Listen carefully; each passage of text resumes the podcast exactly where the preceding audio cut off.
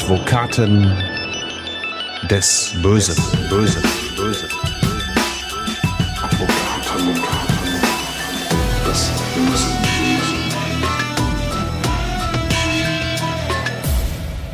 Herzlich willkommen zu Advokaten des Bösen, ein True Crime Podcast, in dem Strafverteidiger ihre eigenen wahren Fälle erzählen. Mein Name ist Simone Danisch, ich bin Journalistin, Radiomoderatorin und True Crime Fan und es ist die erste Folge in diesem Jahr mit Burkhard Benneken. Hallo an dich. Hallo Simone, auch im neuen Jahr wieder zurück am Strafverteidigerhorizont. Na klar, und du legst heute direkt so richtig los, denn unsere Akte besteht direkt aus zwei Fällen. Es geht um die ganz klassischen Fälle von Aussage gegen Aussage. Die gibt es im Strafverteidigeralltag wahrscheinlich sehr, sehr häufig, Burkhard, und in den verschiedensten Ausführungen kann ich mir vorstellen. Absolut. Und deshalb finde ich diese Podcast-Akte auch besonders wichtig, mhm. weil ich glaube, dass viele unserer Hörerinnen und Hörer gar nicht sich so vorstellen können, wie oft wir eine Beweissituation in Strafverfahren haben, wo es eigentlich am Ende nur eine einzige Aussage einer einzigen Person gibt und sonst objektiv eigentlich gar nichts groß. Und trotzdem kommt es in vielen Verfahren zu Verurteilungen und natürlich ist da auch ganz, ganz schnell mal jemand falsch verdächtigt worden. Mhm. Ja, und ich höre natürlich von vielen Mandanten, die wollen unschuldig sein und manchmal hat man auch den Eindruck, der ist tatsächlich unschuldig und ähm, wird am Ende trotzdem leider verurteilt. Ähm, es gibt aber auch die Konstellation und die über, über die reden wir heute, wo man dann ganz klar am Ende sagen kann, hier wurde von den Anzeigenerstatterinnen in diesen Fällen Fällen, also von Frauen,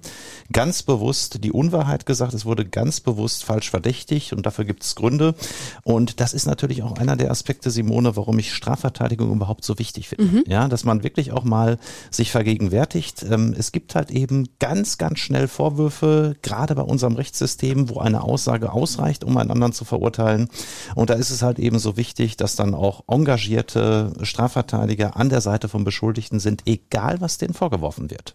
Denn wenn eine Aussage gegen eine andere gestellt wird, dann ist ja klar, beide Aussagen können so nicht stimmen. Eine von beiden ist eine Lüge, eine Falschaussage. Wir hatten hier im Podcast schon oft das Thema falsche Aussagen und Lügen, zum Beispiel wenn Straftäter andere anschwärzen, um so vermeintliche Strafmilderungen zu erhalten. Oder auch Mandanten, die ihre Anwälte anlügen zum Beispiel, um in einem besseren Licht zu stehen. Heute geht es zum Beispiel um die Falschaussage aus Rache. Ein ganz starkes Motiv und ein ganz starker Antreiber für viele Menschen, kann ich mir vorstellen. So stark, dass sie manchmal äh, Rationalität, Vernunft und Empathie komplett ausschaltet.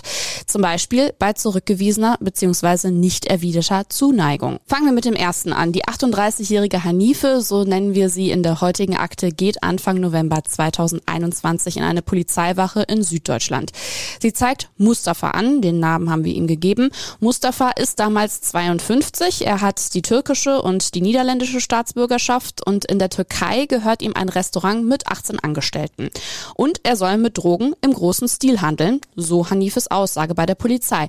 Wie lauten die Vorwürfe genau, Burkhard? Hanife geht praktisch aus dem Nichts zur Polizei, mhm. hat im Koffer noch neun Gramm Heroin, mhm. die sie mitbringt, wirkt, so sagen es auch die Polizeibeamten hinter im Gerichtsverfahren, sehr aufgelöst, sehr verängstigt, weint auch etwas und sagt dann sinngemäß folgende Geschichte. Ich habe den Mustafa kennengelernt, dadurch, dass er in das gemeinsame Haus gezogen gezogen ist. Das war eigentlich nur ein Nachbar.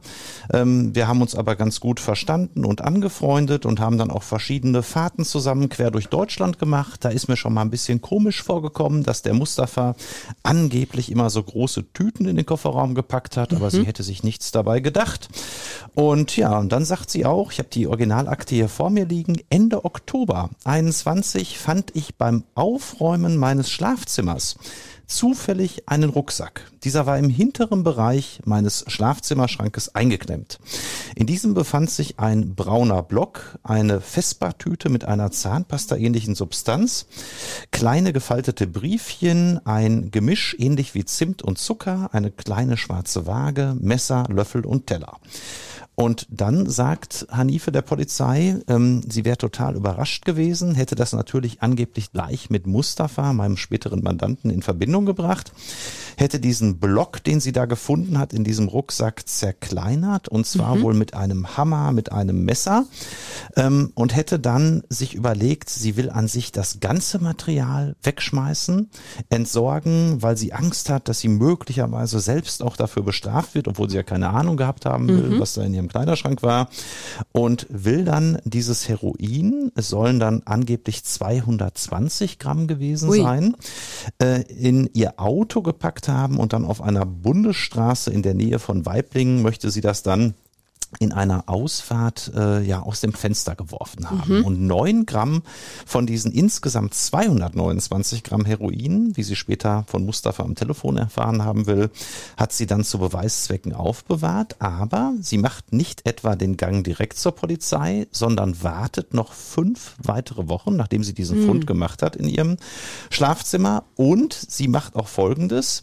ähm, jedenfalls nach ihrer Aussage, vernichtet sie alle weiteren Gegenstände, insbesondere den Rucksack, äh, die Feinwaage und alles das, was sie da noch gefunden haben will, angeblich, hat sie vernichtet, äh, an anderer Stelle in ihren Hausmüll geworfen und so weiter.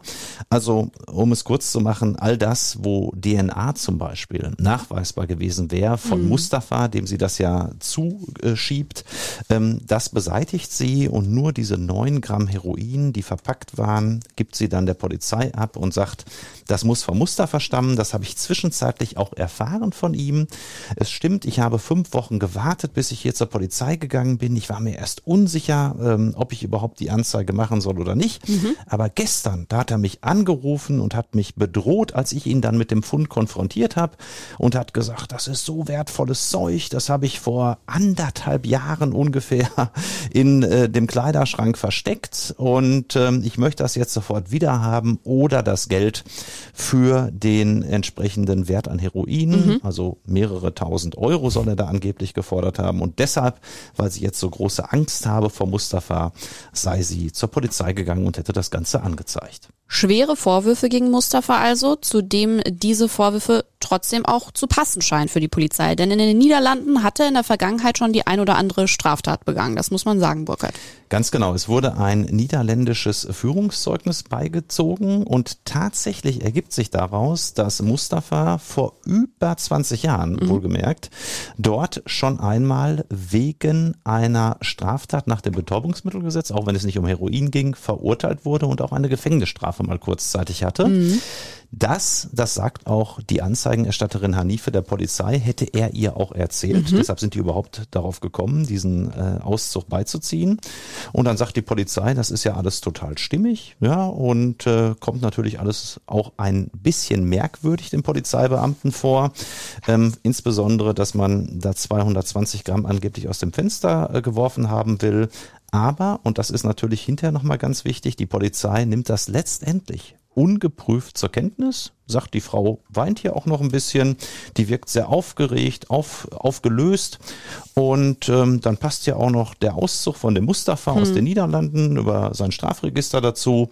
Also lassen wir das mal so und dann macht die Polizei eins, vor allem nicht Simone, sie macht keinerlei Nachforschung. Sie geht weder an den Ort, wo jetzt angeblich die Hanife diese 220 Gramm aus dem Fenster geworfen Diese haben. Autobahnauffahrt. Genau. Natürlich soll das angeblich fünf Wochen her gewesen sein zu dem Zeitpunkt, wo sie die Anzeige macht. Aber ähm, das wäre doch durchaus realistisch gewesen, dass man da vielleicht zumindest einen Teil noch findet. Ähm, gerade wenn man etwa mit Drogenspürhunden arbeitet, die können auch Wochen später noch entsprechende Fu Spuren feststellen. Äh, zumindest äh, hätte man das aus meiner Sicht machen müssen. Ich finde auch, man hätte den angeblichen Fundort, nämlich Hanifes Kleiderschrank, hätte man auch durchsuchen müssen. Und man hätte eins vor allen Dingen machen müssen. Man hätte mal schauen müssen, gibt es möglicherweise im Umfeld der Frau, äh, also der Anzeigenerstatterin Hanife, gibt es in deren Umfeld irgendwelche Kontakte ins Betäubungsmittelmilieu? Ist sie, ist möglicherweise ein naher Familienangehöriger etc. auch schon mal wegen Verstoßes gegen das Betäubungsmittelgesetz aufgefallen? Aber was macht die Polizei? Und das muss ich so deutlich sagen, sie schläft, sie macht gar nichts. Sie nimmt das einfach so hin. Nur diese Aussage reicht der Polizei dort in Süddeutschland aus. Und dann gibt es auch noch Rücksprachen mit der zuständigen Oberstaatsanwältin, ähm, der das auf den ersten Blick erstmal gar nicht ausreicht, die auch sagt, mhm. nee, nee, nee. Und äh, trotzdem passiert nichts weiter groß. Da wird dann die Hanife nochmals vernommen. Es wird nochmal ein bisschen nachgefragt. Ähm, warum kommen Sie erst so spät? Warum haben Sie fünf Wochen gewartet, bis Sie zur Polizei gegangen sind? Mhm. Da sagt dann Hanife in einer weiteren Vernehmung, äh, wenn ich mal aus der Akte zitiere hier, nachdem ich mit Mustafa gesprochen hatte, habe ich unsere komplette Freundschaft nochmal Revue passieren lassen. Ich hatte Angst, zur Polizei zu gehen, da ich sonst auch Probleme bekommen könnte. Als Mustafa nochmal angerufen hatte, habe ich keinen anderen Ausweg mehr gesehen, als hier zur Polizei Polizei zu kommen, da ich vor ihm so große Angst hatte. Und die Polizei fragt dann auch nochmal nach, ja, was ist denn jetzt mit den anderen Sachen passiert, die sie da im Rucksack gefunden hatten? Die habe ich alle weggeschmissen. Das war schon an dem Tag, als ich den Rucksack gefunden hatte. Diese braunen Brocken, diese Zahnpasta-ähnliche Substanz, die Briefchen, die Waage, habe ich alles weggeschmissen. Tja, und äh, das nimmt man dann so zur Kenntnis. Objektive Beweismittel gibt es nicht. Eine weitere objektive Überprüfung erfolgt auch nicht. Mhm. Nur dann passiert Folgendes. Es wird tatsächlich auf dieser Grundlage ein entsprechender Haftbefehl erlassen mhm. gegen Mustafa. Genau. Nämlich, weil der nicht in Deutschland wohnhaft gemeldet ist. Ja, man sagt, es besteht hier Fluchtgefahr. Der äh, dringende Tatverdacht wird, den man auch braucht für einen Haftbefehl, der wird gestützt allein auf die Angaben von Hanife. Ja, und man sagt, ich äh, drücke das jetzt mal verkürzt aus, wir haben hier eine ganz überzeugende Aussage einer Dame, die sich ja selbst auch noch damit letztendlich belastet hat, weil sie hat ja den Besitz von neun Gramm Heroin zugegeben. Sie muss ja zumindest diese neun Gramm zur Polizei transportieren. Mhm. Das ist ja dann auch eine Straftat, wenn man die da hinbringt. Ich lasse das jetzt mal offen, ob das wirklich so ist. Ähm, bestraft wird da, glaube ich, am Ende bei Herrn Niefe gar nichts in dieser Hinsicht. Aber ähm, ja, und äh, es gibt überhaupt keine Belastungstendenz, die wir feststellen können. Die beiden sind ja gar nicht zusammen gewesen, weil Hanife jedenfalls davon überhaupt nichts schildert. Mhm. Es ist also kein Beziehungshintergrund zu erkennen. Und ohne dass man Mustafa überhaupt angehört hätte, ergeht dann dieser Haftbefehl, der dann auch erstmal in der Welt ist. Nur Mustafa ist zu diesem Zeitpunkt noch völlig nichtsahnend in der Türkei. Mhm. Aber er wird dann einige Zeit später ähm, am Flughafen festgenommen, wo er einreist. Für Mustafa geht's jetzt erstmal in die JVA Stuttgart-Stammheim. Angeklagt wird er am Schöffengericht Weiblingen.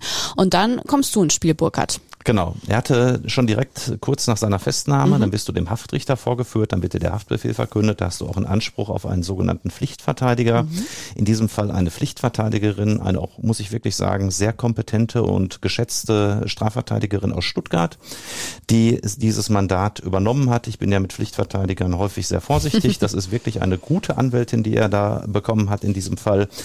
Ähm, nichtsdestotrotz war es so, dass aus seinem Umfeld heraus ähm, ja die Empfehlung kam, dass ich da als weiterer Verteidiger mit einsteige als Wahlverteidiger, das ist auch vollkommen zulässig, dass man eine Pflichtverteidigerin hat und einen Wahlverteidiger.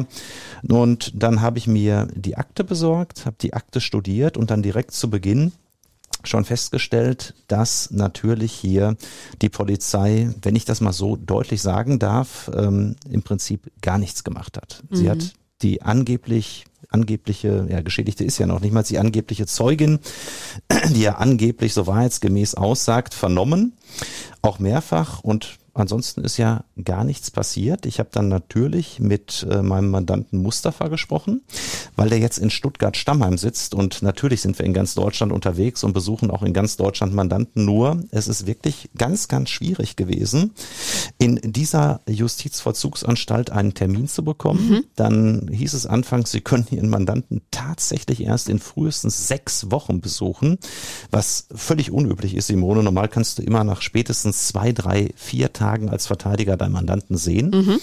Und das muss auch so sein, weil man natürlich gerade in Haft einen Anspruch hat darauf, dass man seinen Verteidiger unverzüglich sehen darf, um die Verteidigung vorzubereiten. Begründung war, äh, Corona bedingt angeblich, mein Mandant nicht geimpft und es gäbe nur einen einzigen Trennscheibenraum in der JVA Stuttgart-Stammheim hm. und der sei auf fünfeinhalb Wochen ungefähr ausgebucht. Ja, und ja, da stehst du natürlich erstmal da. Ich habe dann versucht, mit der Anstaltsleitung Kontakt aufzunehmen, nur bevor ich da riesengroße Beschwerden ausbringe, die am Ende Ende dann vielleicht gar nicht so viel bringen, habe ich einen äh, anderen Weg gewählt und zwar habe ich dann mit Mustafa permanent sogenannte Skype-Schalten geführt. Mm. Und das muss Ach, ich sagen. das geht auch.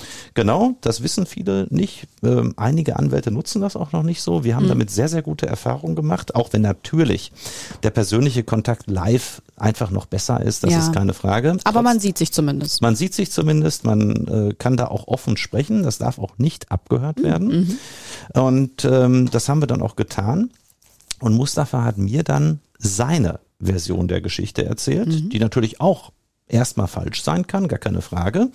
Nur sie wirkte auf mich vom ersten Tag an schon sehr plausibel. Insbesondere ähm, kam mir es schon beim Aktenstudium so komisch vor, dass die ähm, Hanife immer darauf bestand, so nach dem Motto, ich habe den nur flüchtig gekannt, das war ein Nachbar, das war schon verdächtig. Ne? Es hätte natürlich trotzdem so sein können. Dann Es sagte war ein Nachbar, mit dem sie trotzdem viel unterwegs war, ja offenbar. so, so, und dann, sie will ja an mehrere Stellen in Deutschland nach Frankfurt am Main gefahren sein, nach Dortmund gefahren sein und so weiter und so fort. Macht man das einfach nur so mit einem normalen Mach Nachbar? Theoretisch denkbar, ja. Aber die ähm, Praxis lehrt, das ist doch eher unwahrscheinlich. Ich hatte gleich eine Beziehung vermutet und tatsächlich bestätigte mir Mustafa in der ersten Skype-Schalte schon, dass Hanife mit ihm ja liiert war, obwohl er parallel noch verheiratet ist, bis zum heutigen Tag mit seiner Ehefrau zusammen ist. Und ja, es war eine außereheliche Affäre, die er zwischenzeitlich auch seiner Frau gestanden hatte. Und er sagte mir, ich habe dann per Telefon, nachdem wir uns zigfach vorher gesehen hatten, ich hatte sie auch mal in die Türkei gebracht, was später noch wichtig ist, ähm, hatten, hatte ich mich dann getrennt und habe ihr gesagt, Hanife, ich bleib bei meiner Ehefrau. Das, was ich dir in Aussicht gestellt habe, nämlich, dass wir beide zusammenkommen, ich mich von meiner Ehefrau trennen, wird doch nicht passieren. Und das war für mich natürlich schon mein erster massiver Punkt, ähm, weil natürlich die ganze Akte in Anführungszeichen schon danach roch, dass das so gewesen sein könnte. Jedenfalls für mich als Strafverteidiger. Die Polizei hatte das überhaupt nicht vermutet, äh, ich hingegen schon.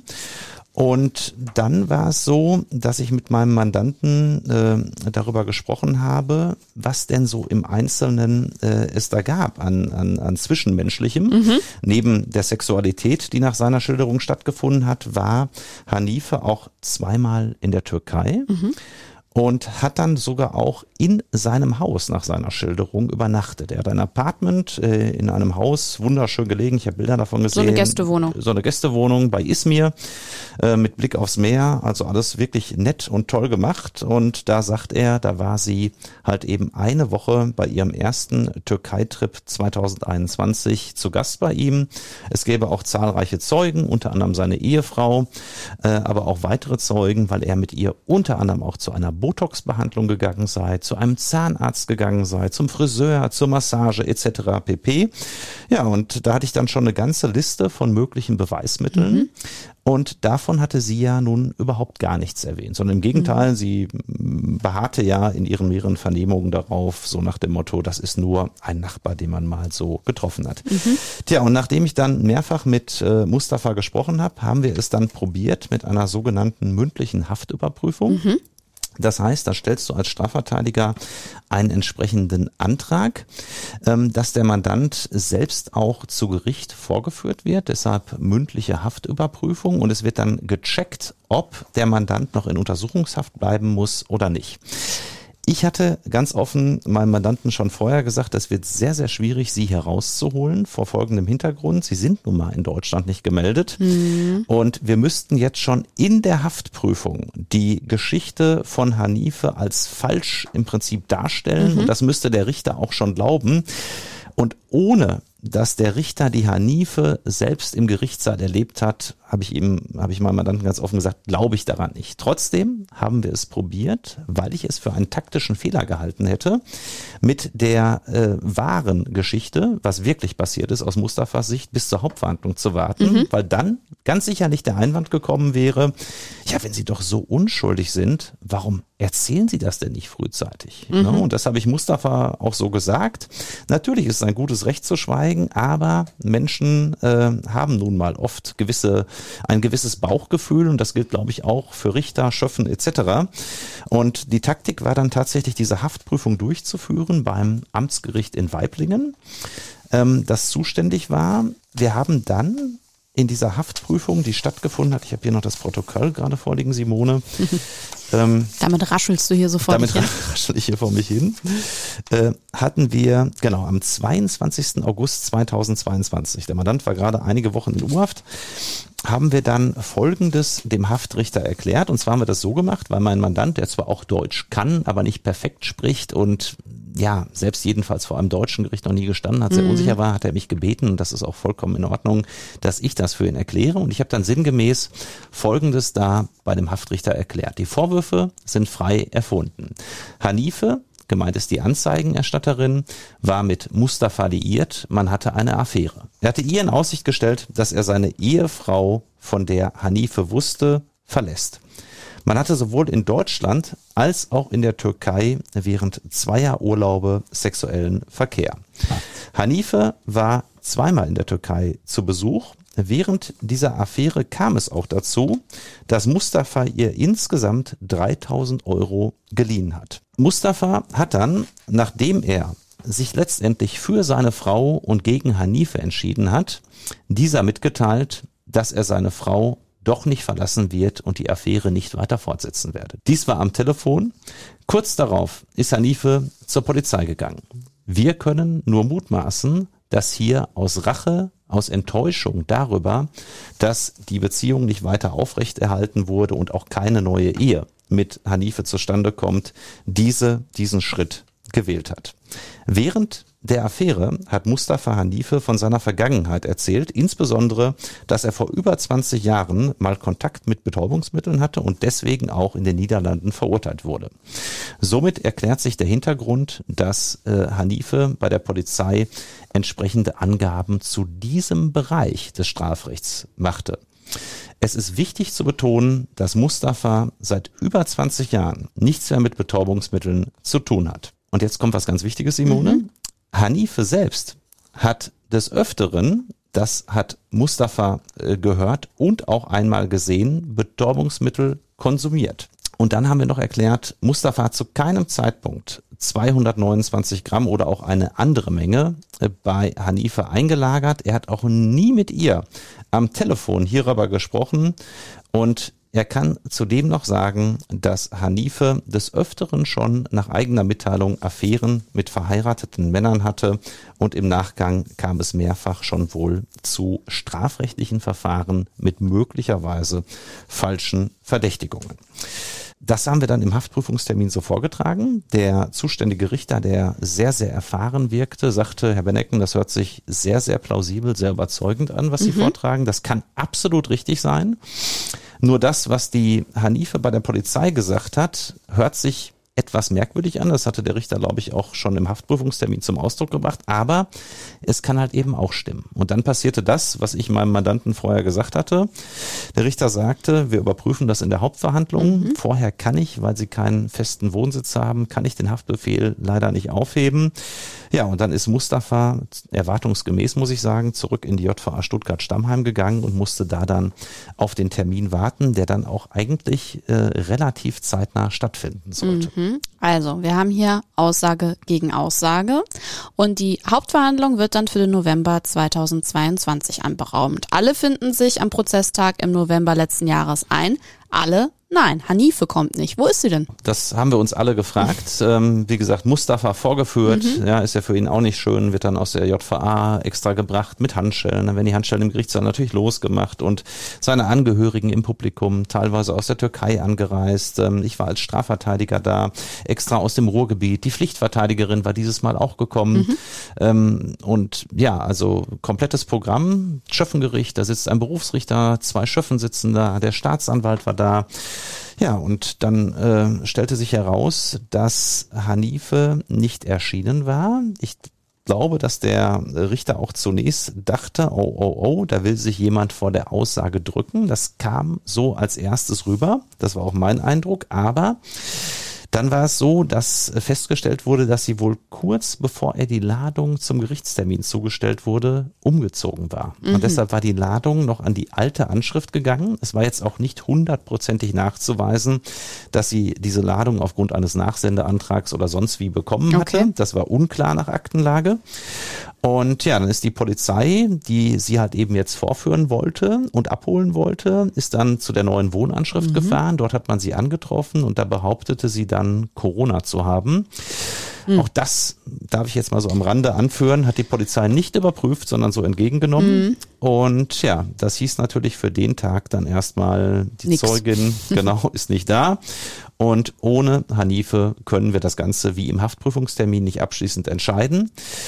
Ja, und dann war es echt so, ähm, als der Richter dann verkündete, klar, was sollte er auch sonst machen? Ja, ja. Ich verstehe das Gericht absolut. Es war wirklich ähm, ein, ein niederschmetternder Moment, jedenfalls auf unserer Seite, Klar. auf der Angeklagten- und Verteidigerseite. Und ich bin da mit der Kollegin gemeinsam runter in den Haftkeller und ähm, Mustafa war da wirklich ja fast am Boden zerstört. Ja, weil er sagte gleich, Mensch, diese Vorwürfe, die sind komplett, er sagte immer Luft, ja, sie sind alle ausgedacht und nichts davon stimmt und Jetzt sitze ich schon monatelang in U-Haft, mhm. denke, ich komme heute raus, weil sich heute herausstellt, dass ich unschuldig bin. Und dann kommt die Belastungszeuge nicht. Äh, angeblich hat sie Corona, das wird auch wieder nicht überprüft. Und ja, auch die Angehörigen, ähm, teils aus Holland, teils aus der Türkei angereist, mit denen ich dann hinterher noch neben dem Amtsgericht in Weiblingen äh, beim Bäcker gesprochen habe, die waren schon, ja, wirklich sehr, sehr deprimiert. Mhm. Die Stimmung war im Keller und da musst du dann als Verteidiger versuchen, noch irgendwie so ein bisschen Hoffnung zu machen. Mhm. Ähm, keiner konnte ja jetzt, also jedenfalls keiner der Erschienenen konnte etwas dafür. Das war wirklich eine sehr missliche Situation. Ähm, aber das sind halt eben so die Momente, wo du dann als Verteidiger sogar fast dafür verantwortlich gemacht wirst von, ja, ich will jetzt nicht sagen von meinem Mandanten, aber die Angehörigen schon so, Mensch, warum können sie denn jetzt nichts machen? Aber mhm. man kann halt eben da nichts machen, außer dass man natürlich darauf drängt. Das habe ich dann auch getan, dass die angebliche Corona-Erkrankung überprüft wird. Und ja, alles weitere äh, sollte dann im nächsten Hauptverhandlungstermin stattfinden und wir haben uns dann aufs neue Jahr, also auf 2023 vertagt, nämlich auf den 9. Januar. Genau. Und dann war Hanife da und dann wurde sie auch das erste Mal mit den Aussagen von Mustafa konfrontiert. Wie stand Hanife denn zu dieser Geschichte, die Mustafa geschildert hat? Wie hat sie die Verbindung äh, dann wiedergegeben? Man muss eins sagen, sie wurde zum zweiten Mal damit konfrontiert, mhm. weil nämlich zwischenzeitlich die Polizei nochmal mal Hanife nachvernommen mhm. hatte, nachdem wir bei der Haftprüfung Angaben gemacht hatte. Ja. Und das war auch unser taktisches Ziel, dass man sie nochmal damit konfrontiert. Mhm. Und sie hat dann gesagt, nein, es gab keine Beziehung, es gab keine Affäre. Und also sie, sie wurde explizit darauf angesprochen. Ganz genau, ihr wurde das nochmal vorgehalten. Die Polizei hat ihr im Prinzip das vorgehalten, was ich für Mustafa in der Haftprüfung mhm. erklärt hatte. Und sie hat dann auch äh, gesagt, und das war für uns ein ganz, ganz streitentscheidender Punkt, äh, zum, zu den Urlauben in der Türkei, mhm. wo Mustafa gesagt hat, der erste Urlaub war so, dass Hanife komplett bei ihm war, bei ihm gewohnt hat, er sie am Flughafen schon abgeholt hat und sie hatte bei der Polizei vorher geschildert, ähm, ich war in Izmir, bin da alleine hingereist, ich habe dann Fotos von dort in meinen Status eingestellt, also auf ihr Handy. Mhm. Daraufhin hat mich Mustafa kontaktiert. Wir haben uns dann in einem Café an der Promenade getroffen, unterhalten und etwas mhm. getrunken. Er wollte mich zum Hotel zurückfahren und so weiter und so fort. Auf jeden Fall tat sie in dieser Vernehmung so, als wenn sie rein zufällig einmal äh, den Mustafa hier bei diesem Urlaub in Izmir getroffen hätte, mhm. keinesfalls bei ihm gewohnt hätte, ist auch keine Rede von irgendwelchen Schönheitsbehandlungen oder sonstigen. Und das ist natürlich genau das, was ich mir erhofft hatte, Simone, mhm. auch von unserer Erklärung im Haftprüfungstermin, dass sie damit konfrontiert wird und dann natürlich auch entsprechend ihre falsche Aussage ich war damals schon überzeugt, dass die Aussage falsch war, untermauert.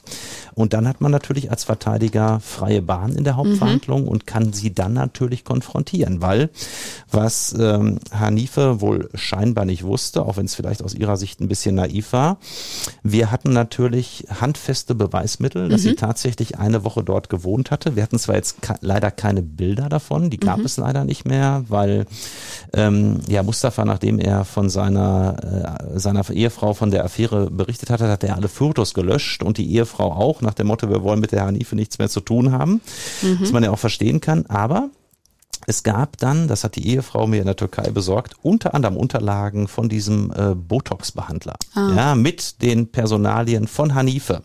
Es gab äh, ausführliche Berichte, die wir bei dem Zahnarzt in der Türkei, ob der Datenschutz da gewahrt wurde, lasse ich jetzt mal offen. Auf jeden Fall Das wird in der Türkei ein bisschen die, anders äh, gesehen. Möglicherweise. Auf jeden Fall konnten wir auch vom Zahnarzt Unterlagen besorgen, Mhm. äh, dass sie sich dort die Zähne hat machen lassen. Wir konnten von der entsprechenden äh, Masseuse, die mehrfach die Familie da komplett massiert hat, eidesstattliche Versicherungen beibringen. Und ähm, ja, das waren natürlich schon starke Beweismittel, die wir hatten. Und die hatte ich dann gleich zu Beginn in der Hauptverhandlung präsentiert und habe die dann natürlich auch im Laufe der Vernehmung äh, entsprechend der Hanife vorgehalten. Tja, und dann merkte, merkt man schon, ich mache das ja jeden Tag, äh, dass Zeugen sich dann ganz, ganz schnell auch in die Ecke gedrängt fühlen. Ja, wenn man dann eine entsprechende Fragetechnik als Verteidiger hat und ähm, darauf sind Hans Reinhardt und ich ja sehr spezialisiert, weil wir halt eben oft diese Aussage gegen Aussagenkonstellationen haben, dann kannst du Zeugen wirklich also sehr eindeutig der Lüge überführen. Und ähm, tja, ich habe ihr das dann vorgehalten, eins nach dem anderen. Ihre Aussagen wurden dann immer kürzer. Und ganz am Ende, als ich dann auch diese ganzen Beweise auf den Tisch legte, dass sie ja nachweislich da in dem Apartment gewohnt hat und sich dort hat behandeln lassen und so weiter und so fort, hat sie dann gesagt, mit Ihnen, also sinngemäß mit Ihnen möchte ich gar nicht mehr sprechen. Ich beantworte Ihre Fragen nicht mehr. Soll ich sollen wir das jetzt so zu Protokoll nehmen? Und dann fiel ihr plötzlich ein, dass sie einen Autounfall vor kurzem gehabt haben will. Dadurch sei jetzt plötzlicher Erinnerungsverlust eingetreten, weil sie dann nur noch zu allem und jedem sagte, das weiß ich jetzt auch nicht mehr.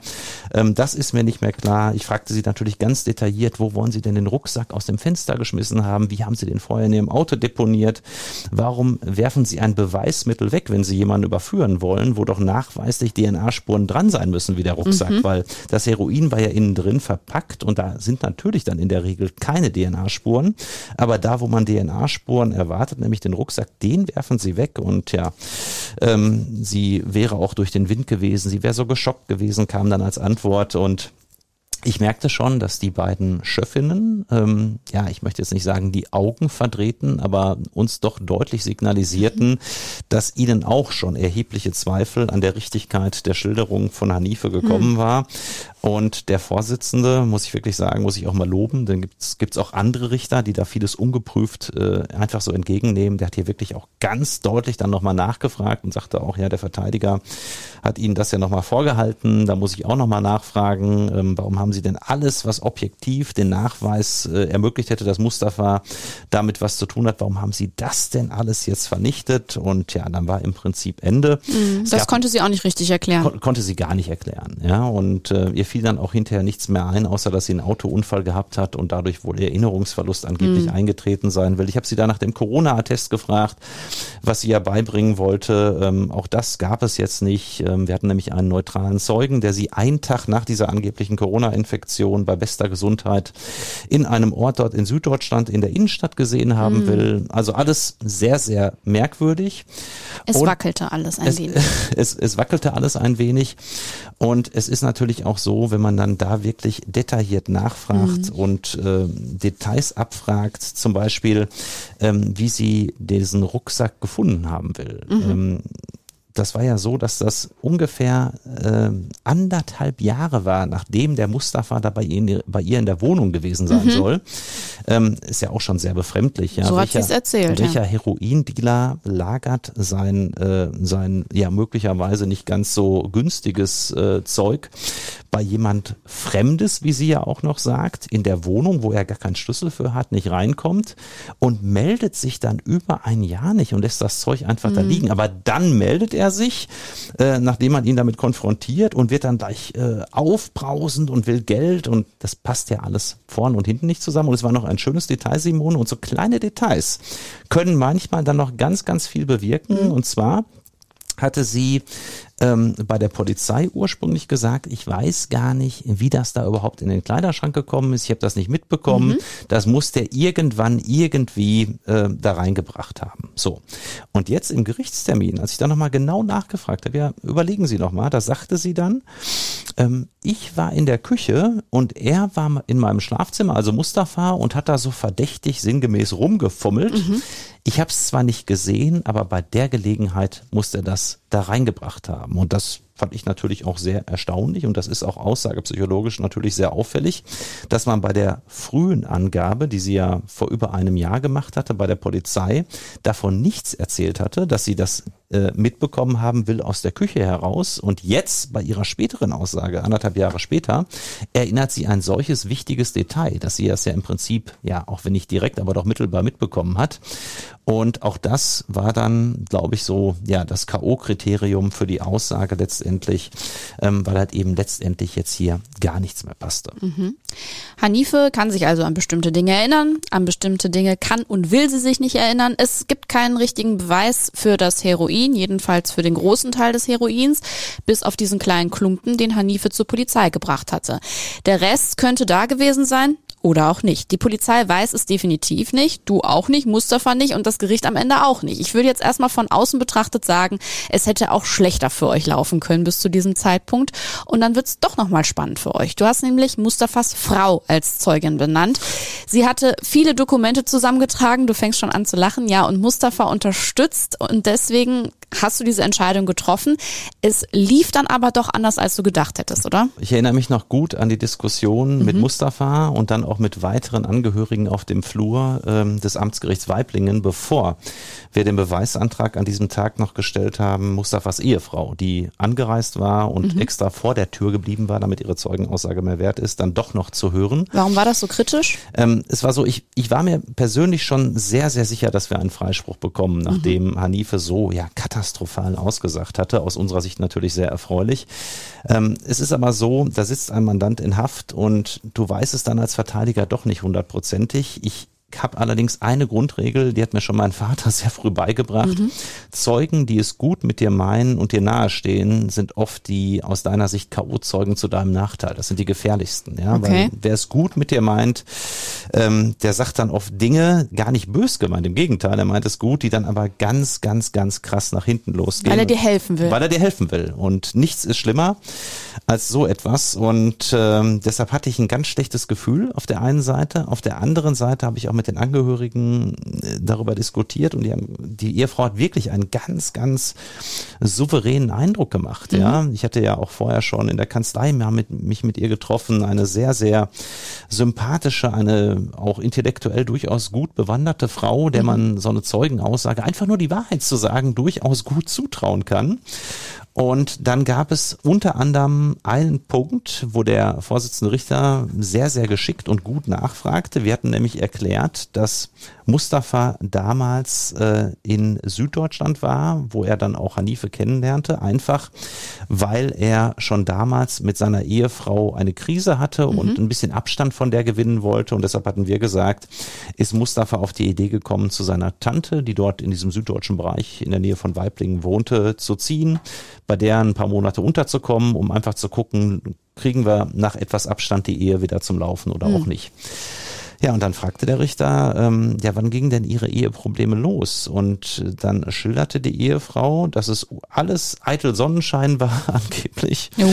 sondern äh, die Probleme im Prinzip erst dann begonnen haben sollen, als sie von der Affäre mit Hanife erfuhr. Also mhm. Also zu dem Zeitpunkt, wo Mustafa in Deutschland war, wäre angeblich alles noch wunderbar gewesen. Mhm. Und das war natürlich ein grober Widerspruch zu dem, was wir erklärt hatten als Verteidiger, jetzt habe ich die Augen verdreht, ja, ähm, das ist natürlich unangenehm, da muss man dann durch. Das war, ich habe mich über mich selbst auch ein bisschen geärgert mhm. auf der einen Seite, muss ich dir ganz klar sagen, dass ich hier nicht äh, das beherzigt habe, was ich ansonsten immer beherzige, nämlich dass man diese nahestehenden Zeugen einfach niemals äh, aussagen lässt. Mhm. Und dann äh, war es auf der anderen Seite aber auch so, dass natürlich dadurch das Ganze auch wieder etwas der Gestalt gestärkt wurde, dass jeder gemerkt hat im Gerichtssaal, hier hat äh, keiner etwas mit der Ehefrau abgesprochen.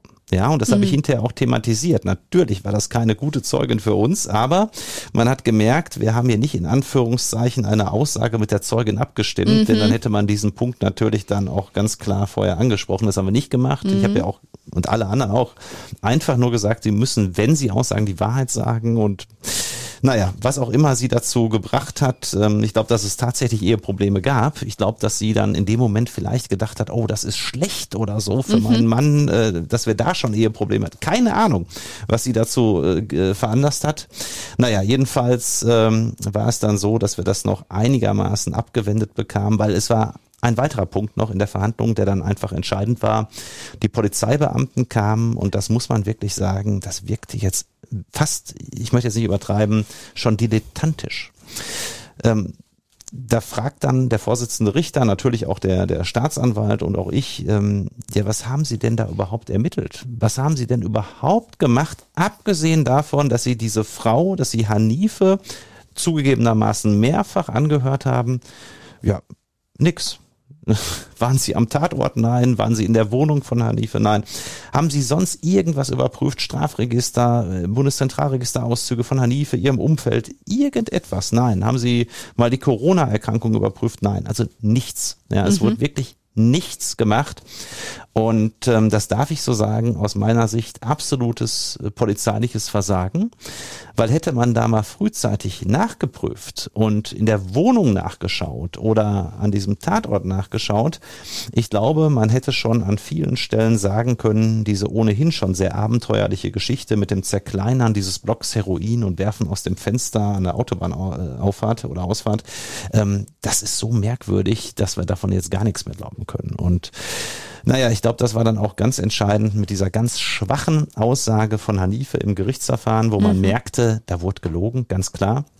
Wir hatten ja auch Beweise dabei in einigen Punkten mhm. und ähm, dazu noch dieses Polizeiversagen, dass dann die Karten ja sehr, sehr gut auf unserer Seite war. Trotzdem fragte mich dann Mustafa nach den, nach den Schlussplädoyers, wie sieht's denn aus?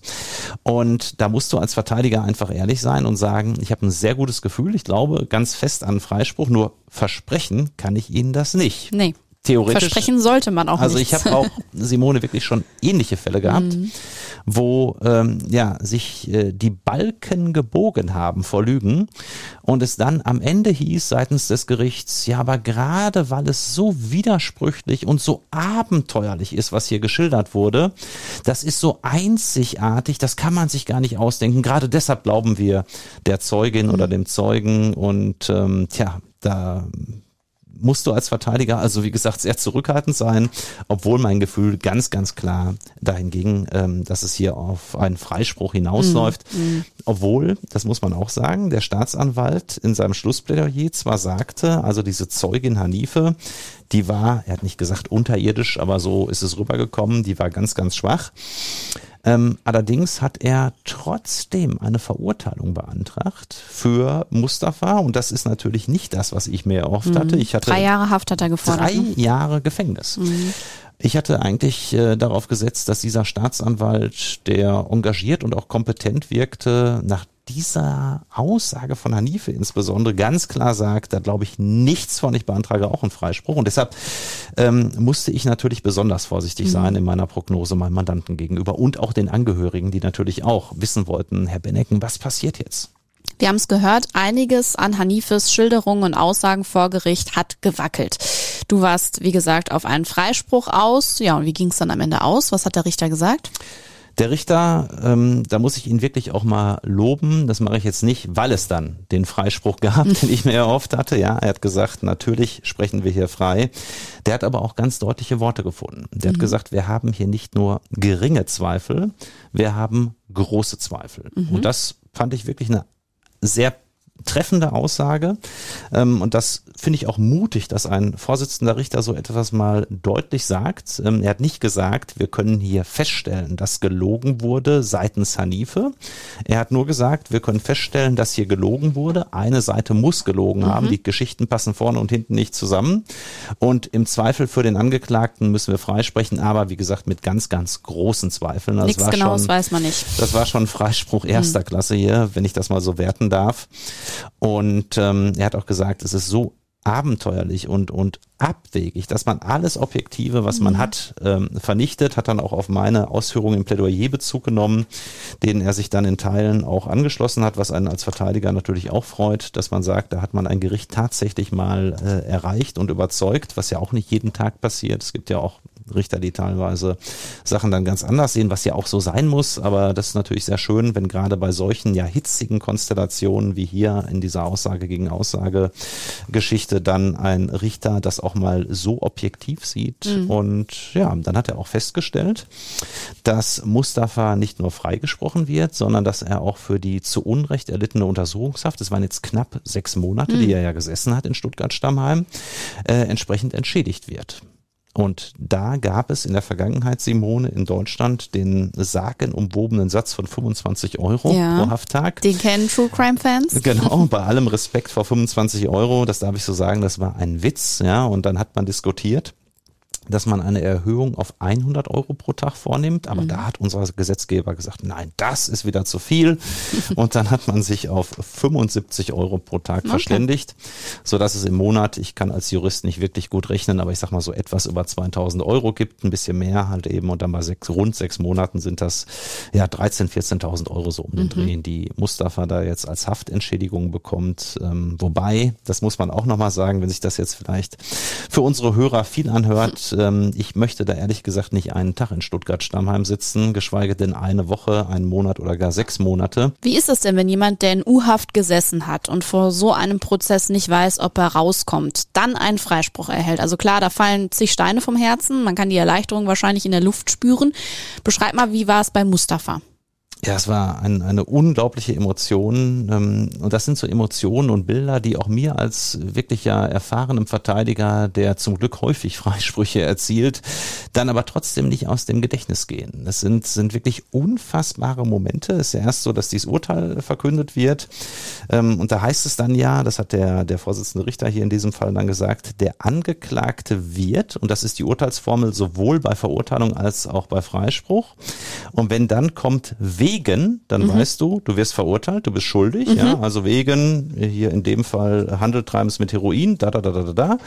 Und wenn dann kommt, wird auf Kosten der Landeskasse. Ah. Ja, dann weißt du, da kommt jetzt gleich ein Freispruch. Ja. Mhm.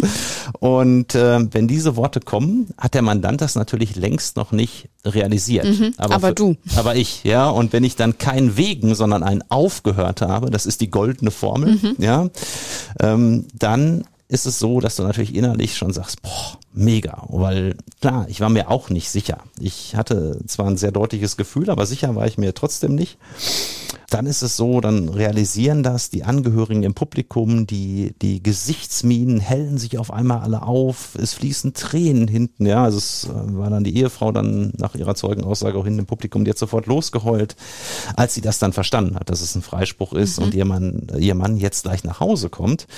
Und tatsächlich wurde dann auch der Haftbefehl folgerichtig aufgehoben, die Handschellen wurden nicht wieder angelegt, Mustafa konnte neben mir als freier Mann rausgehen und dann haben sich Mustafa und seine Ehefrau auf dem Flur des Amtsgerichts Weibling umarmt und das sind so, da ist dann noch ein Bild von entstanden, mhm. was wir gerne auch nochmal hier bei Instagram bei Advokaten des Bösen posten können.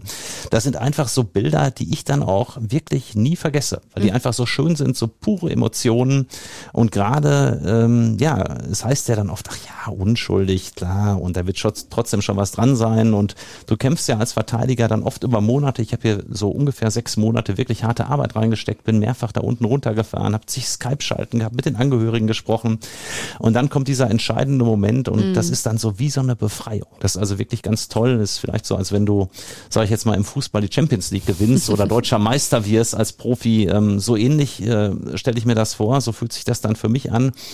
Und das ist so mit der schönste Moment überhaupt für mich als Strafverteidiger, wenn du einen Unschuldigen rausholst und die Leute es dir dann auch danken und sagen, das ist toll, das haben sie super gemacht, sie haben die und die Frage gestellt, das war genau richtig. Hat Hanife denn noch irgendwie darauf reagiert, dass das Gericht offenbar große Zweifel an ihren Schilderungen hatte? Hast du da was mitbekommen? Hanife war wie vom Erdboden verschwunden nach ihrer Aussage. Mhm. Sie war hinterher nicht mehr da. Es gibt ja auch noch einen oder den einen oder anderen Zeugen, der sich dann nach seiner Vernehmung noch hinten reinsetzt und mal mhm. hören will, ah, ähm, okay. was bei rauskommt kommt. Und sie war gar nicht mehr da. Äh, sie hat sich dann wirklich umgedreht, ähm, raus, ist rausgegangen und ward nicht mehr gesehen.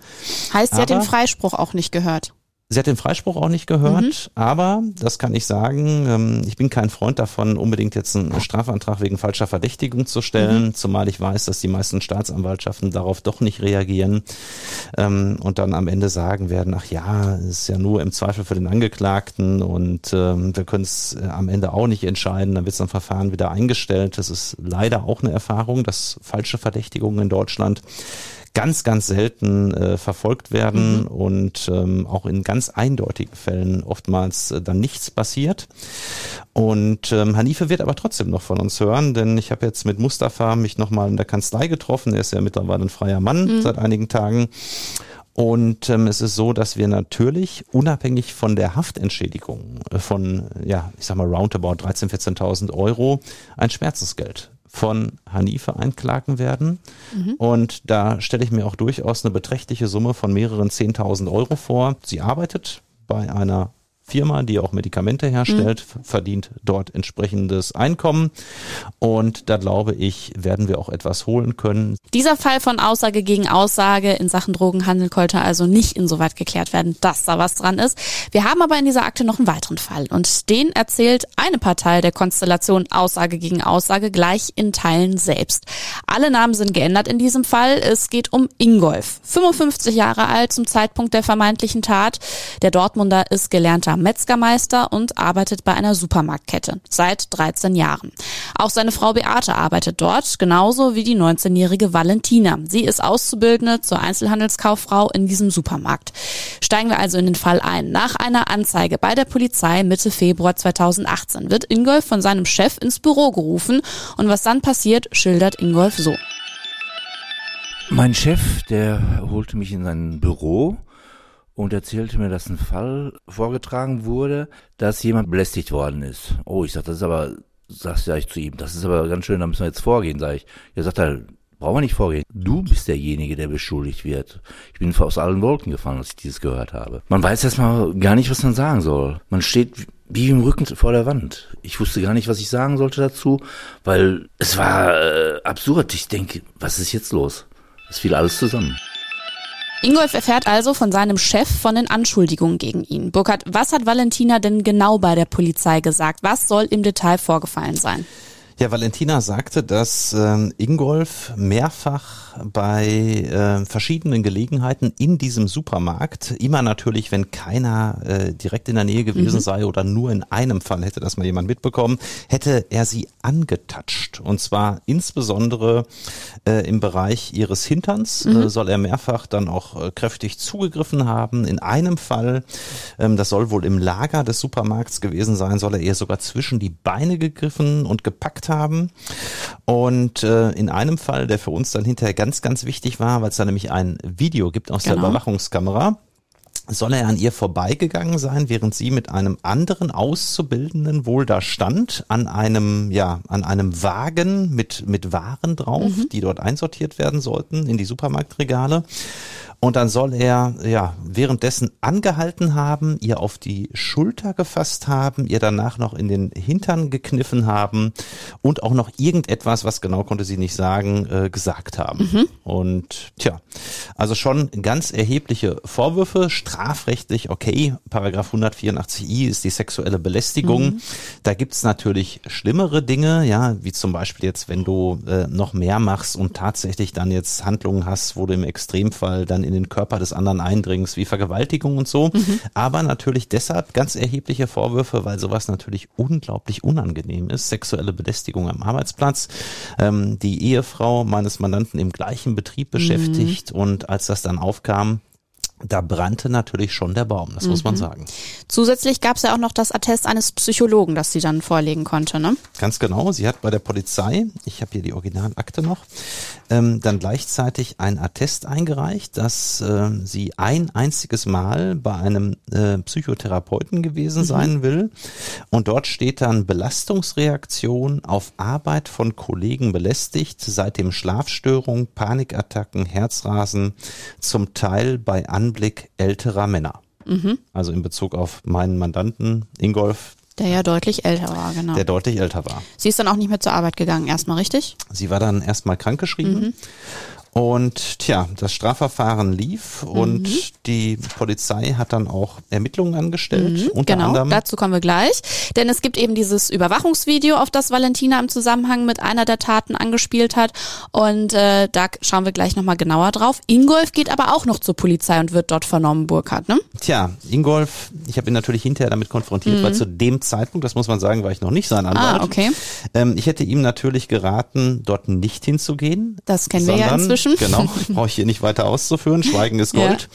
Äh, ich hätte ihm geraten, die Akte kommen zu lassen Mhm. und dann hätten wir eventuell, das kann ich jetzt natürlich im Nachhinein nicht sagen, hätten wir dann hinterher Stellung genommen Mhm. dazu, was dort passiert ist oder auch nicht passiert ist. Und vor allem eine Aussage, die er macht, ist dann natürlich sehr pikant. Dies, dies, äh, genau. Und äh, es ist halt eben immer so, ja, dass es dann heißt, äh, bei der Polizei auch oder bei der Staatsanwaltschaft, je nachdem, wo du als Beschuldigter vernommen wirst, welches Motiv können Sie sich denn, lieber Beschuldigter, erklären, warum die Anzeigenerstatterin, also in diesem Fall die Valentina, sich eine solche Geschichte ausdenken sollte? Liefern Sie uns doch mal bitte etwas. Was glauben Sie denn? Und dann auch dazu hat Ingolf ganz wahrheitsgemäß in dem Moment jedenfalls gesagt, ich weiß es nicht, ich habe doch niemandem etwas getan. Ja, und wenn ich das schon so vorlese, das wirkt schon so ein bisschen hilflos und, und, und, und schuldig. Und als ich das dann später in der Akte gelesen habe, habe ich zu meinem Mandanten Ingolf gesagt, ähm, da haben sie sich selbst, sage ich jetzt mal, unnötig in die Pfanne gehauen Warum? Erklär das mal.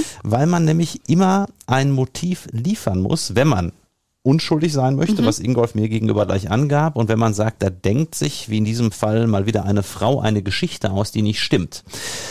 Weil es natürlich einfach so ist, dass auch viele Richter immer wieder darauf abstellen, ja, aber es gibt doch kein ersichtliches Motiv, kein klares Motiv. Und wenn man sich dann äußert, und das hätte ich natürlich mit Ingolf vorher erarbeitet, anhand der Akte, wir hätten eventuell, was wir dürfen, schon einige Zeugen aus dem Supermarkt befragt, ob da irgendein Motiv herleitbar ist. Es gab nämlich tatsächlich eins, wie ich später erfahren habe. Und ja, Ingolf hat in dem Moment daran nicht gedacht, beziehungsweise wusste es damals auch noch nicht, weil er sich niemals groß mit Valentina beschäftigt hatte.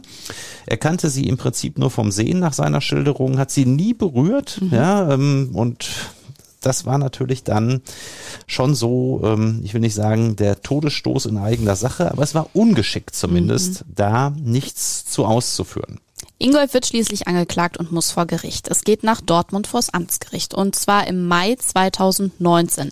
Wir erinnern uns, die Tat soll sich im Februar 2018 zugetragen haben. Die Anspannung, die sich in Ingolf bis zum Prozess aufgebaut hat, beschreibt er so. Ja, mit der Zeit wurde ich immer unruhiger, nervöser, körperlich und innerlich. Man konnte nachts nicht schlafen und Schlaftabletten genommen und Ärzte aufgesucht und die wussten gar nicht, was los war. Herztabletten gab, musste ich nehmen und weil der Druck wurde immer, immer größer und immer größer. Und der Druck sollte sich auch nicht so schnell lösen, denn der erste Prozesstermin wird verschoben. Valentina kommt nicht. So hat Ingolf diesen Tag in Erinnerung. Ich war sowieso sehr nervös. Die ganze innere Unruhe, die kam mir die ganze Zeit schon auf. Und auf einmal ist der Tag gekommen und da tritt die Antragsgegnerin nicht auf und ich stehe auf einmal da und es wird wieder vertagt und das war ein Gefühl, als ob man, als ob eine Welt zusammenbricht. Ne? Meine Frau war, war dabei und die kriegte das auch mit, weil ich wurde auch immer nervöser, weil ich wusste gar nicht, was los war. Ingolfs Frau Beate steht ihrem Mann die ganze Zeit bei. Sie glaubt nämlich nicht an die Vorwürfe. Beide müssen sich aber bis zum neuen Termin gedulden. Diesmal sind auch alle Zeugen und Beteiligten anwesend, auch Valentina. Burkhard, schilder uns mal, wie sie vor Gericht so auf dich gewirkt hat. Also ich hatte, nachdem mein Mandant schon eine Schilderung abgegeben hatte, schon vorher das Gefühl, dass wir hier äh, es mal wieder mit ja einer abenteuerlichen, erfundenen Aussage zu tun haben, mit einer falschen Verdächtigung.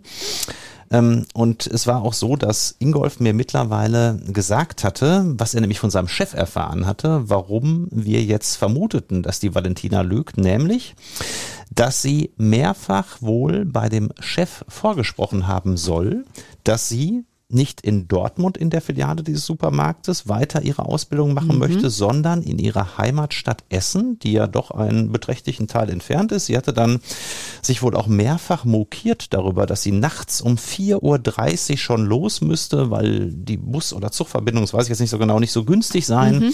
Und äh, da käme sie kaum noch in den Schlaf, hätte schon Schlafprobleme etc Also sie wollte eine Versetzung. wollte eine Versetzung in eine Filiale dieser großen Supermarktkette nach Essen, dass sie nicht immer so einen weiten Weg nach Dortmund auf sich nehmen muss, weil sie wohl selbst auch kein Auto hatte, so habe ich es jedenfalls verstanden. Und das haben wir dann als Motiv vorgetragen in dieser Verhandlung, dass wir gesagt haben, das ist das Einzige, was wir uns erklären können. Die Versetzung wurde nämlich abgelehnt Die damals. Versetzung wurde abgelehnt. Ja, das wäre kein, keine ausreichende Begründung, hieß es wohl, seitens des Chefs oder der Supermarktkette, wer auch immer da zuständig war. Und es sei so, dass äh, sie weiter in diesem Markt arbeiten müsse. Und Ingolf hatte mir gesagt, dass natürlich Valentina wusste, dass er dort langjährig beschäftigt war, 13 Jahre, ganz angesehen. Und da hat er gesagt, da ist doch naheliegend, äh, zumal Ingolf der einzig ältere Mitarbeiter war dieser Kette. Die anderen waren so alle Anfang, Mitte 20. Dass man sagt nach dem Motto, der alte, in Anführungszeichen geile Bock, der hat es hier auf die junge, gut aussehende Auszubildende abgesehen und begrapscht die so ein bisschen.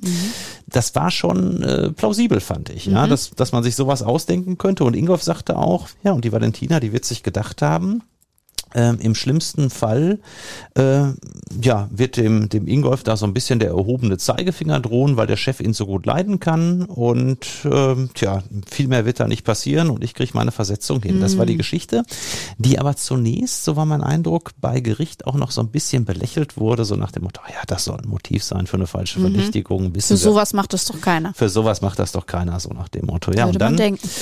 Dann kam aber Valentinas Aussage.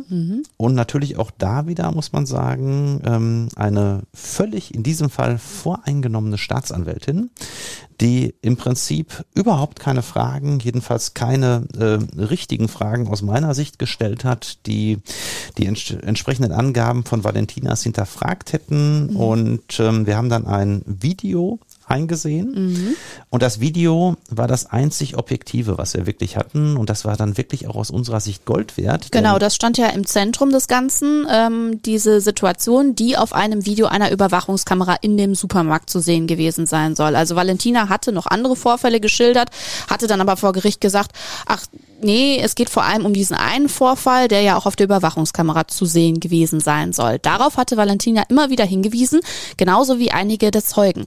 Burkhard, schilder uns mal genauer, was wir auf dem Video genau sehen. Auf dem Video sieht man, ich habe jetzt hier nochmal die Original-Screenshots aus der Akte, dass mein Mandant Ingolf, ja mit etwas, muss man sagen, äh, ausschweifendem Gang, das war aber typisch für ihn, er war auch so ein bisschen, ne, möchte ihm da nicht so nahe treten, ein bisschen korpulenter, also schon so jemand, der... Ne, gemütlicher so, Typ. So ein bisschen gemütlicher Typ, trinkt mal gern ein Bierchen und Metzgermeister vom Beruf und ging dann halt eben quer durch den Supermarkt an einem ja, Rollwagen vorbei mit Waren drauf. Mhm. Man sieht am vorderen Ende dieses Rollwagens einen jungen Mann, der halt eben auch Auszubildender ist in diesem Supermarktbetrieb. Und Mhm. Das ist der Hamza. der Hamza und auf der Rückseite sieht man Valentina.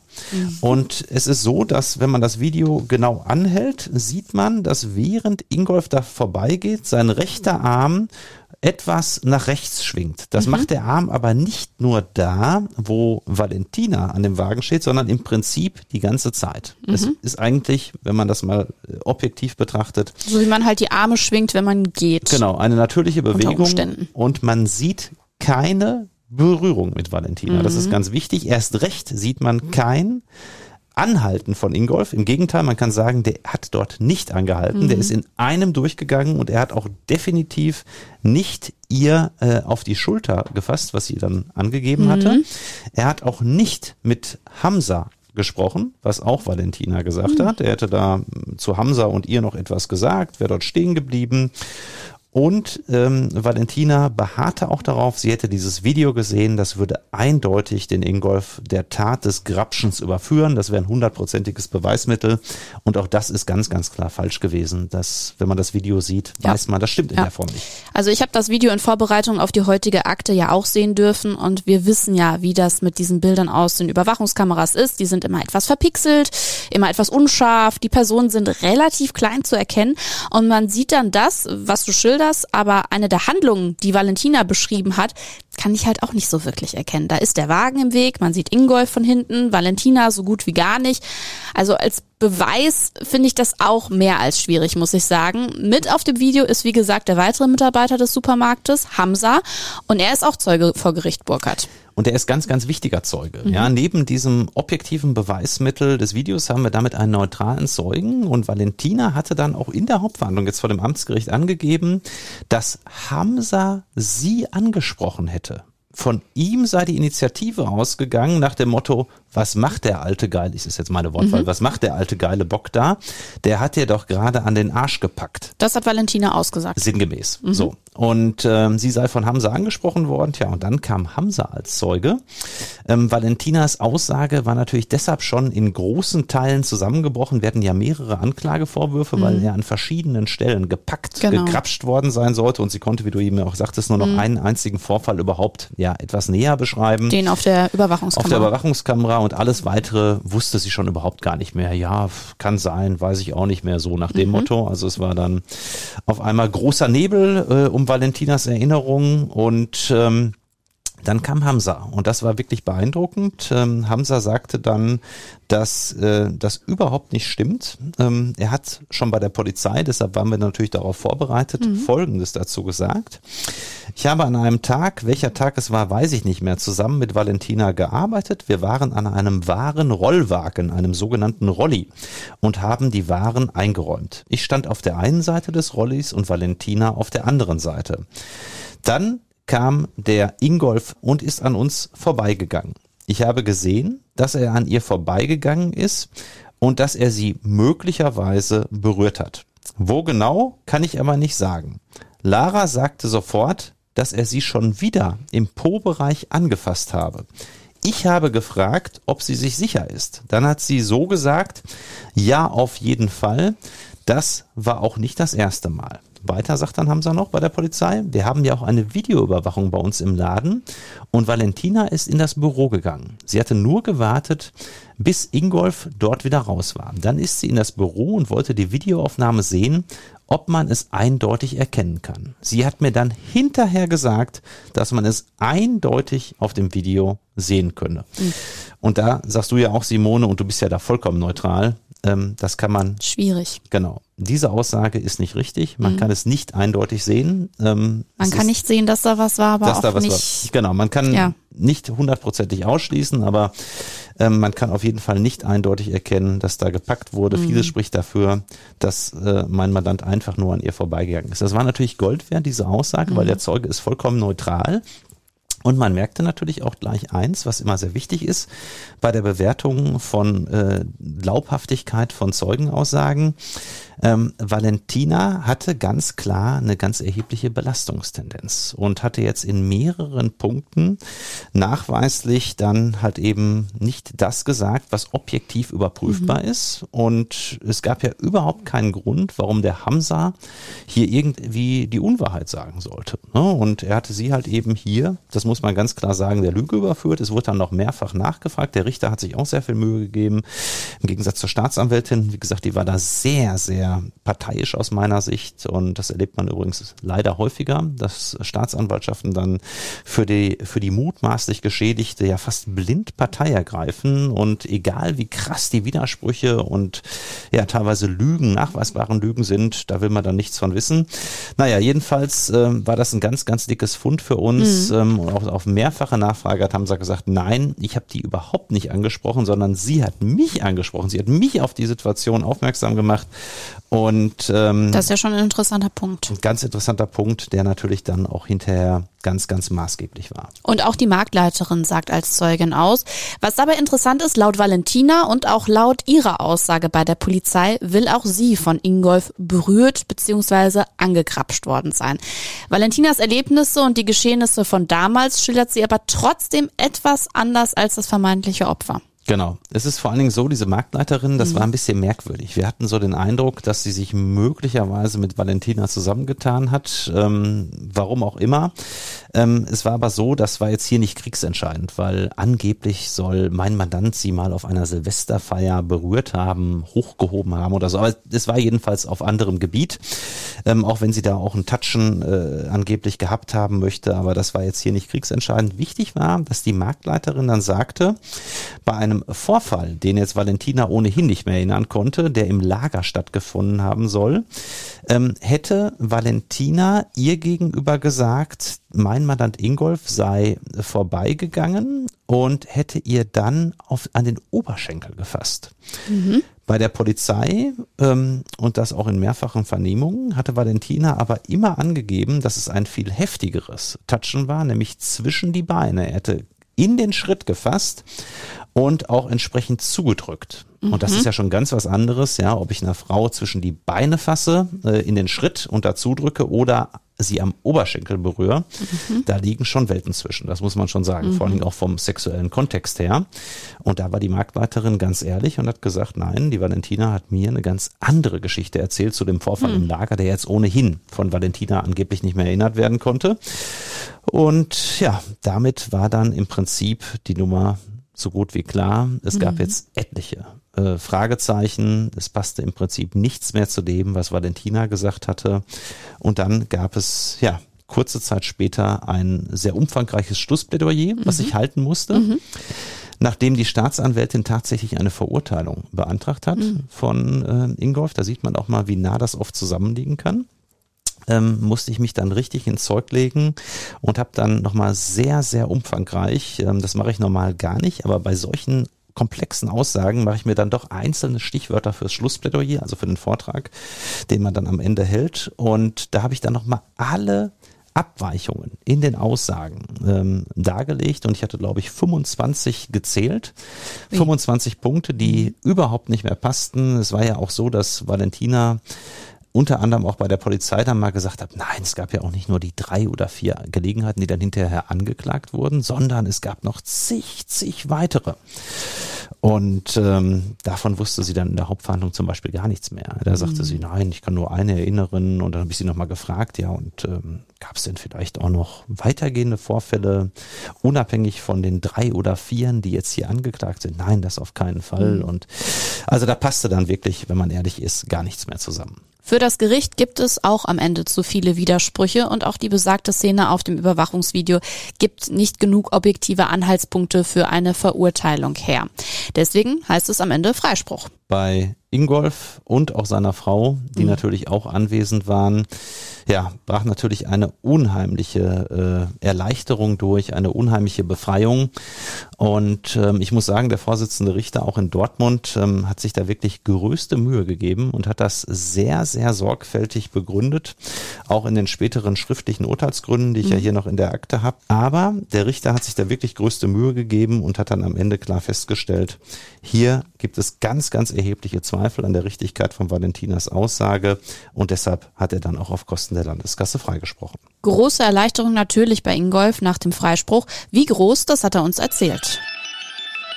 Es war äh, die Erlösung. Ich konnte es erst gar nicht fassen und es fällt ein Stein vom Herzen. Es, es war voll Erleichterung da. Es war wirklich fantastisch. Man sieht, wie schnell man in sowas hineingerät, unschuldig hineingerät. Und das ist schon erstaunlich. Und aber wenn man das jetzt sieht, denkt man lieber, denkt man zweimal nach, was überhaupt passieren kann. Ne? Man ist so schnell am Abgrund und das ist unglaublich.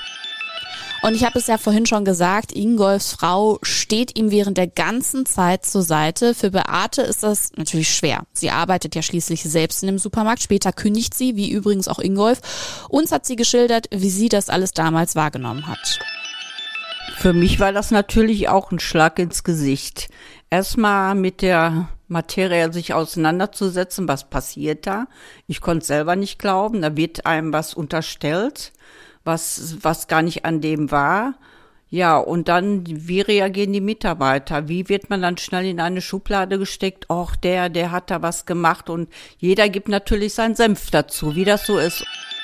Ja, sowas belastet eine Ehe natürlich auch, kann ich mir vorstellen, ganz zu schweigen, was es mit einem selbst und der eigenen Psyche macht. Die Zweifel, die unweigerlich trotzdem kommen, egal wie sehr ich meinem Mann beistehen möchte. Das Getuschel der anderen Kollegen, diese Ausnahmesituation, sich jetzt mit juristischen Dingen befassen zu müssen. Und die Sache war auch noch nicht mit dem Freispruch ausgestanden, denn der Staatsanwalt ist in Berufung gegangen, Burkhard abenteuerlich, muss ich wirklich mal so mhm. sagen. Also ich verstehe ja, dass man unterschiedlicher Auffassung sein kann. Das ist häufig so. Wie man das in diesem Fall sein kann, ähm, erschließt sich mir nun wirklich nicht. Und dann gibt es ähm, nicht nur das Rechtsmittel der Berufung von der Staatsanwaltschaft zum Landgericht, ja, ähm, sondern es gibt dann auch noch eine Berufungsbegründung der Staatsanwaltschaft und die fand ich nun wirklich ähm, völlig neben der Sache liegend. Ich darf daraus mal zitieren. Mhm. Da schreibt dann die äh, entsprechende Staatsanwältin an das Gericht, bei den vom Gericht ausgeführten Abweichungen in Valentinas Aussage handelt es sich lediglich um kleine Abweichungen im Rahmen des Randgeschehens. Also, dass sie drei der vier Vorfälle, die angeklagt waren, gar nicht mehr erinnert hat, darauf geht sie noch nicht mal ein. Mhm. Dann, dass das Randgeschehen ganz, ganz wichtig ist für die Frage der Glaubhaftigkeit einer Aussage, scheint die Staatsanwältin nicht zu wissen. Und sie schreibt dann noch, zu sehen ist jedoch, dass Valentina emotional aufgrund des Verhaltens des Angeklagten Ingolf offensichtlich beeindruckt war und keinerlei Belastungstendenz in ihrer Aussage festzustellen war. Und jetzt geht's weiter. Es gibt kein Motiv für Valentina, den Angeklagten einer Straftat, muss wohl heißen, zu Unrecht zu belasten. Das vom Verteidiger, also von mir, kreierte Motiv trifft offensichtlich nicht zu. Zudem werden die Angaben der Zeugin wesentlich durch die Videoaufzeichnung gestützt. Und da, Simone, du hast die Videoaufzeichnung ja auch in Augenschein genommen, muss man sagen, das ist einfach eine Frechheit. Mhm. Und wie geht's dann weiter mit der Berufung? Es geht dann zum Landgericht nach Dortmund. Mhm. Dort haben wir dann äh, einen der erfahrensten Richter, ähm, die ich überhaupt kenne mhm. in Berufungsstrafsachen, der ganz, ganz professionell an das Geschehen rangegangen ist wir haben uns geäußert, dann hat er sich Valentina nochmal angehört und hat dort auch genau die Fragen gestellt, die ich als Verteidiger auch gestellt hätte, mhm. nämlich die ganzen Abweichungen nochmal hinterfragt, aufgelistet, ihr vorgehalten. Und es war dann so, dass Valentina ja, also sie hatte schon in der ersten Instanz einen sehr schlechten Eindruck gemacht. Der Eindruck in der Berufungsinstanz, der war wirklich grottenschlecht. Mein Eindruck war auch, dass sie sich da nur noch irgendwie rauswinden wollte, ja, dass sie auch gar kein Interesse mehr hatte an diesem mhm. Strafverfahren. Sie war ja auch zwischenzeitlich in die Filiale nach Essen versetzt worden. Ihr mhm. Plan, wenn es denn so war, ich lasse es mal im Konjunktiv stehen, ist aufgegangen. Ähm, ja, und äh, dann war es ganz, ganz klar, dass nichts mehr äh, zu den ursprünglichen Schilderungen passte, dass es massive Abweichungen gab. Und dann gab es auch sehr deutliche Hinweise des Gerichts an die Staatsanwaltschaft, die ja das Rechtsmittel eingelegt hatte. Wir können uns dagegen nicht wehren. Mhm. Wenn die mhm. Staatsanwaltschaft in Berufung geht, musst du als Verteidiger dort halt eben erscheinen und dich dann wieder verteidigen. Und dann gab es ein Gespräch zwischen der Anwältin, die ich gut kenne, die die Valentina vertreten mhm. hat, und mir. Und sinngemäß haben wir uns dann darauf verständigt, ähm, dass äh, die Staatsanwaltschaft die Berufung zurücknimmt. Und der Anwältin war es sehr wichtig, dass wir keinen Strafantrag gegen Valentina wegen falscher Verdächtigung stellen. Mhm. Ich habe das mit Ingolf natürlich diskutiert. Das ist mhm. nicht meine Entscheidung, sondern Ingolfs. Und er hat gesagt, nur raus hier. Ich möchte nie wieder etwas damit zu tun Einfach haben. Einfach damit abschließen. Einfach damit abschließen. Und ähm, tja, dann habe ich auch gesagt, dass es nicht unser Schwerpunkt ist, jetzt hier die offensichtlich, so habe ich es auch formuliert, offensichtlich lügende Zeugin äh, wegen falscher Verdächtigung im Extremfall hinter Gittern zu kriegen, wobei dabei meistens ehrlich gesagt keine Gefängnisstrafe bei rauskommt. Ja, diese falschen Verdächtigungen werden in der Regel dann relativ harmlos bestraft, wenn sie überhaupt verfolgt werden. Und ähm, ja, dann hat die Staatsanwaltschaft das äh, Rechtsmittel der Berufung nach den deutlichen Hinweisen des Richters zurückgenommen und der Freispruch ist dann in Rechtskraft erwachsen. In beiden Fällen, die wir heute in unserer Akte gehört haben, ging es nicht nur um Aussage gegen Aussage, sondern auch um die Gefahr, falsch beschuldigt zu werden. Und das ist ein Thema, das dir aber auch ganz besonders aktuell sehr am Herzen liegt, ne? Absolut. Also mir liegt das als Strafverteidiger unheimlich am Herzen. Ich möchte einfach darauf aufmerksam machen, dass man als Beschuldigter in einer Strafsache ruckzuck ähm, unschuldig hinter Gittern landen kann, zumindest aber eine Strafe bekommen kann, die man nicht verdient hat. Und der Fall von Ingolf, den wir hier ähm, gerade zuletzt erörtert haben, zeigt eigentlich, dass man auch niemals als Unschuldiger alleine zur Polizei gehen sollte. Da werde ich immer wieder gefragt, ja, wenn man jetzt was gemacht hat, dass man dann schweigt, das kann ich ja nachvollziehen. Aber warum soll ich denn als Unschuldiger nicht zur Polizei gehen? Ja, genau deshalb, weil dann so Fragen kommen wie, können Sie sich denn ein Motiv erklären, warum die Anzeigenerstatterin das erfinden sollte. Und dann Mhm. Man ist einfach nicht du, vorbereitet Du darauf. bist nicht vorbereitet, du stehst auf dem Schlauch, du machst dich dann dadurch verdächtig, obwohl du nichts getan hast. Mhm. Und ähm, Hans Reinhardt und ich haben mal nachgeschaut. Wir haben, ich glaube, über 500 Fälle aus unserer Karriere, wo wir nachweisliche falsche Verdächtigungen haben. Wir haben einige davon ausgewählt für unser neues Buch, was ähm, ja relativ zeitnah erscheinen wird. Da geht es dann unter dem Titel Unschuldig verurteilt, zwei Strafverteidiger über den Albtraum Justizirrtum auch genau um solche Konstellationen. Warum verdächtigen Menschen andere zu Unrecht? Was steckt dahinter? Auch, wie geht man als Strafverteidiger damit um? Ähm, du wirst ja oftmals belächelt, wenn du sagst, ich halte meinen Mandanten für unschuldig. Ja, ja, haha, ne, so müssen sie ja äh, vertreten, diese Sichtweise heißt es dann oft.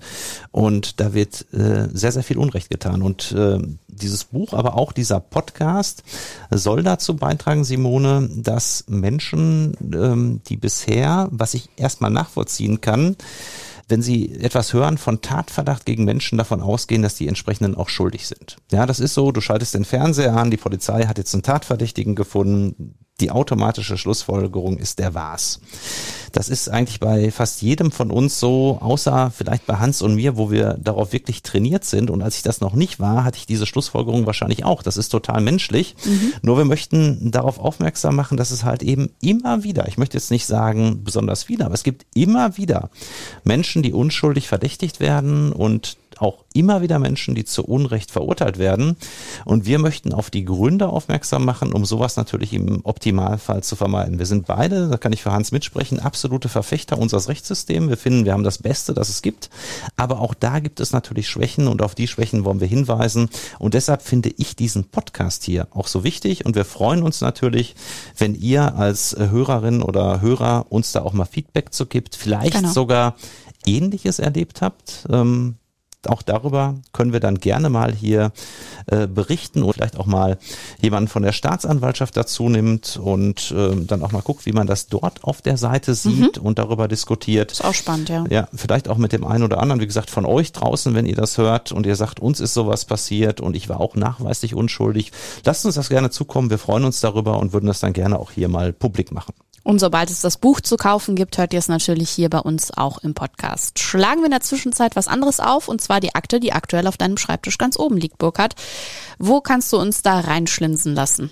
Ja, ganz oben auf dem Schreibtisch liegt heute ähm, die Akte eines Mandanten, der aus Georgien stammt und der im Sauerland, nämlich in ähm, Iserlohn, in einem ehemaligen Großmarktgebäude gemeinsam mit etlichen anderen Georgiern, Weißrussen und wohl Bulgaren, so jedenfalls die Anklageschrift, ähm, illegal Zigaretten hergestellt haben soll, und zwar im ganz großen Stil. Es soll dort ganz professionelle Anlagen gegeben haben, original nachgebaute Anlagen von großen Zigarettenherstellern wie Marlboro, Ui. die dann da fälschlicherweise wohl produziert worden sind mit Etiketten und Warnhinweisen in englischer Sprache, also offensichtlich für den britischen Markt. Und es sollen mindestens eine Million Zigaretten pro Tag in dieser hochprofessionellen Fabrik hergestellt worden sein. Natürlich ein Wahnsinnsvolumen. Allein der Steuerschaden wird bei mindestens 10 Millionen Euro angesehen und das soll auch nur die Spitze des Eisbergs sein. Ein Verfahren, das wirklich spannend ist, muss ich sagen. Und ähm, wenn ich dann an der Stelle schon vorab erzählen darf, weil das machen wir sicherlich demnächst auch mal als Podcast, dieses Thema. Wäre mal was anderes? Genau. ähm, wie die aufgefallen sind, äh, da bist du ja immer wieder erstaunt und da sage ich ja ständig als Strafverteidiger, das, was in unseren Strafakten passiert, das kann sich kein Regisseur ausdenken. Das ist so kreativ und so krass. Wie sind die nämlich aufgefallen? Einfach dadurch, dass in dieser, äh, in der Nähe dieser Halle, wo die Fabrik war, ein Feuerwehr- und Polizeieinsatz war, der überhaupt nichts mit der Fabrik zu tun Ah, hatte. okay. Und einer der Beteiligten dachte dann, oh, Feuerwehr, Polizei, die haben uns im Visier, lief dann wie ein Irrer raus, flüchtete, Bisschen auffällig. flüchtete, ein bisschen auffällig und daraufhin sagten die Polizeibeamten, da stimmt doch irgendwas nicht. Was Ja, ist gucken denn wir da mal genauer nach. In diesem ehemaligen Großmarkt, wo seit Jahren der Großmarkt aber nicht mehr drin ist, was ist denn da jetzt? Und dann hat man da ja Unmengen von Zigaretten gefunden, Aufzeichnungen der letzten Wochen, Monate, Überlieferungen in ganz, ganz großem Stil, dann diese Anlagen aus China, die ganz professionell aussahen und ja, dann gab es entsprechende Festnahmen, Verhaftungen und heute hatten wir beim Landgericht den ersten Hauptverhandlungstag. Und Advokaten des Bösen meldet sich in 14 Tagen wieder zurück. Auf Instagram gibt's aber in der Zwischenzeit ganz sicher auch immer wieder Nachschub. Folgt uns da, Advokaten unterstrich des unterstrich Bösen und abonniert natürlich auch unseren Podcast und bewertet ihn. Lieben Dank im Voraus dafür und an dich sage ich auch Danke, Burkhard. Bis bald. Ja, Tschüss. es hat Spaß gemacht, Simone, und an euch sage ich unschuldige Grüße in dieser, in diesem Zusammenhang. Bis zum nächsten Mal. Das Böse.